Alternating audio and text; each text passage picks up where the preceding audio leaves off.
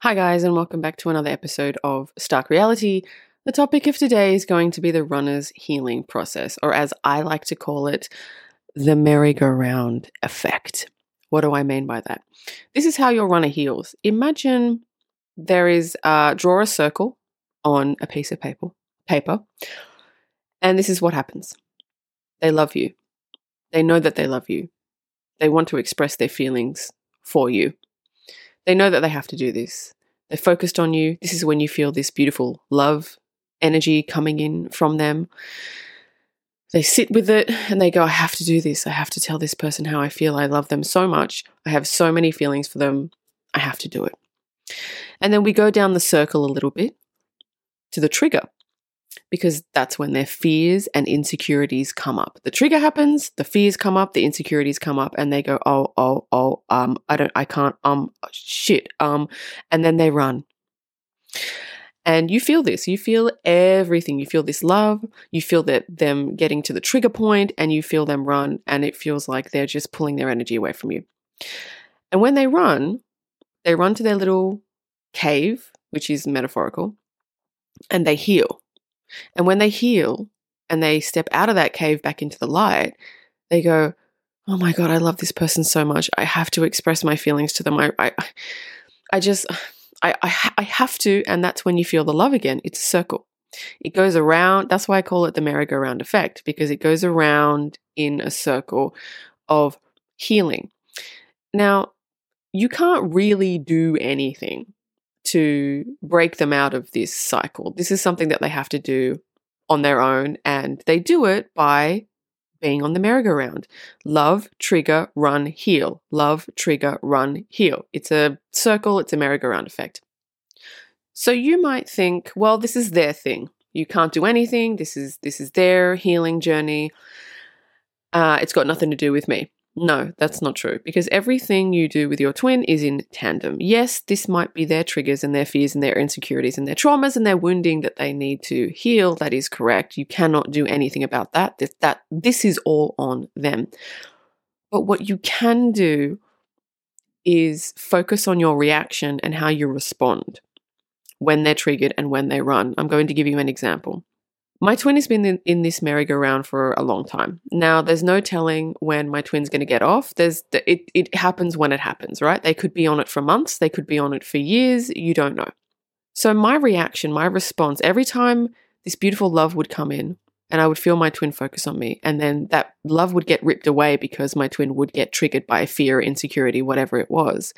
My response was this Oh my God, what have I done now? What the hell did I do to make my twin run from me. What what what have I done now? Did I say something? Did I post something? Like what did I do? I would blame myself. I would say, well, obviously my twin's not running away from nothing. My twin is clearly running away from something I have done and I would sit there in a mess trying to figure out what the hell it was that I did wrong. That was my first go-to response. And then I would get angry because I don't want that beautiful love that I feel for my twin to go away. It, it, it it's annoying and it's frustrating because you just want that love. Just it's an addiction. I mean, it really is an addiction. You get addicted to your twin's beautiful love energy. And when that's taken away, you kind of go through withdrawal symptoms. I know it sounds weird, but that's kind of how it feels. So I would get angry at my twin. Fuck this screw her. I'm not I'm not I'm not doing this anymore. I'm not doing this. I'm not in this anymore. She can piss off if she's so scared to tell me how she feels. Then, you know, go be with someone else. Go be with someone else that's easier, that you don't run from, you can be happy. I'll be happy. I'm going this way. You go that way. Fuck you. That was my response. I would blame myself and then I would get angry and just fucking pull away and walk away. Over time, once you get a better, better understanding of the merry-go-round effect or how they heal, you realize it's how they heal and it is their healing process. You have your own healing process. They have their healing process, and you need to understand it the way in which they heal. So, my response now when my twin does this is this Oh, you're triggered again. Oh, that's lovely, isn't it? you're triggered again. Okay. Well, you go away, You heal what you need to heal. I will be here for you when you come back. I will not take my love away. I will not go in the other, other direction because I know this is a healing journey for you. And I'm going to sit here and I'm going to wait. Not wait as in not do anything with my life, but the energy. I'm going to hold space for you. I'm going to wait until you've figured out what you need to figure out, figure out, and I'm never leaving. Now, I don't say this to my twin, I feel it. So the energy gets sent because when your twin runs, they can feel your energy pull away. They can feel you being pissed off. They can feel all that. So if you just bombard them with love and make sure they know energetically that you're not going anywhere, then that will actually help them in their healing journey. Now, I'm not saying I don't get frustrated when this happens. I do. But I understand, I've come to a point where I understand why it needs to happen like this because the triggers, like I said, are the fears and insecurities that come up. That needs to go. All those triggers, all those fears, all those insecurities, all those issues with being vulnerable, all of that, that all that shit has to go. And that is the point of the merry-go-round effect. It has to go. And we went through the same thing. We just went through it at the beginning of the journey where we felt love for our twins. We would get triggered, we would our fears would come up, we would run, we would heal, we would feel love for our twins. If you look back on your journey, we did exactly the same thing. So what they're doing is not out of the ordinary. It's just that on the second sort of half of the twin journey, you're able to feel it from them more so than them feeling it from you at the start because at the start you're not merged enough uh, to to feel each other's energy consistently. I'm going to give you an example, an analogy of what it feels like for them when they're on the merry-go-round effect because it's not fun for them. It's not. And the reason I know it's not is because I can feel it from my twin. I can feel the frustrations. I can feel the um, I don't know what to do. I can feel the utter, utter beating up of herself. Why can't I do this? What's the problem? Why can't I tell this girl how I feel? Oh my God. Like, it's frustrating on their side as well as it's frustrating on on your side but an analogy that's perfect for what they go through is skydiving all right you're on the ground you've booked in you've booked in for your skydiving lesson or jump You've booked in. And you're so excited. You're so excited to do it. You get there, they teach you everything that you need to know, and you see the plane on the tarmac, and you're like, "Oh my god, I'm so excited! I signed up for this. This is going to be amazing." Uh, you you just you're filled with so much joy and and happiness because this is what you want. This is what you want. You signed up for it. This is what you want. And you get in the airplane, and you've got your pack on, and the airplane is on the tarmac and then it takes off and you're like, oh my God, I'm so excited. I'm so excited. This is exactly what I want. Uh, I just, and you're so happy and so joyous. A little bit nervous, but happy.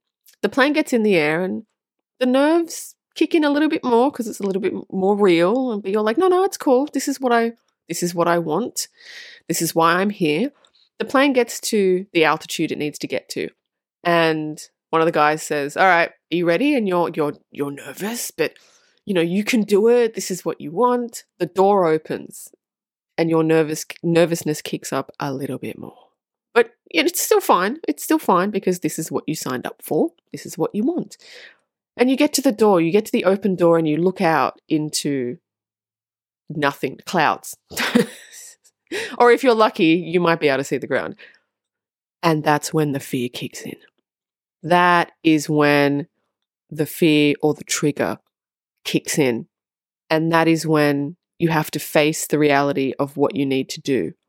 And that is when you go, um, fuck, I can't do this. I, I, I, I, I, I, I, can't do this. I, I, okay, I'm, I'm, I'm really sorry. And then you go back to your seat and you sit there and the door closes and you feel better. And you sit there and you think, but I'm here. I have to do this. This is what I want. This is what I want. I can't not do it. I have to do it. And then you tell the guy, okay, I'm ready again. And this is the love stage. This is the healing stage, right? And so when you say, okay, I'm ready to try again, this is the love. This is when you go, okay, I'm ready to tell my twin how I feel. And then the door opens and you're still nervous, but you approach. But as soon as you get to that door, this is when the trigger happens. And this is when the fears come up and you're like, um, um, I, I can't do this. Oh my God, I can't do this. Now, sometimes your twin will stand at the door for a little while longer. And this is good. This is progress. Because if they get to the door and they run straight away, that's not good. That means that they don't even want to deal with anything. But as the journey goes on, you will feel your twin stand at that door longer and longer and longer. And this means that they're healing. So they get to the door again, it's open, and they go, Gosh, I can't do this. I can't do it. That's the fear. That's the trigger. And then they run away from the door. That's the running. And then they sit down and the door closes again. This is the merry-go-round effect.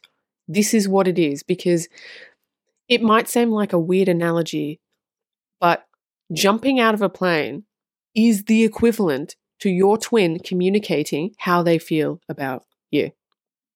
It is the same thing. One day, one day, soon, because they have to do it eventually. They have to. The universe plagues them until they do it. There is going to come a time when the door is going to open. They are going to stand there and they're going to be scared that the fear doesn't go. It doesn't go. It's like anybody that's been skydiving. The fear doesn't go. It's just that the excitement that you feel overrides the fear. And this is where they need to get to.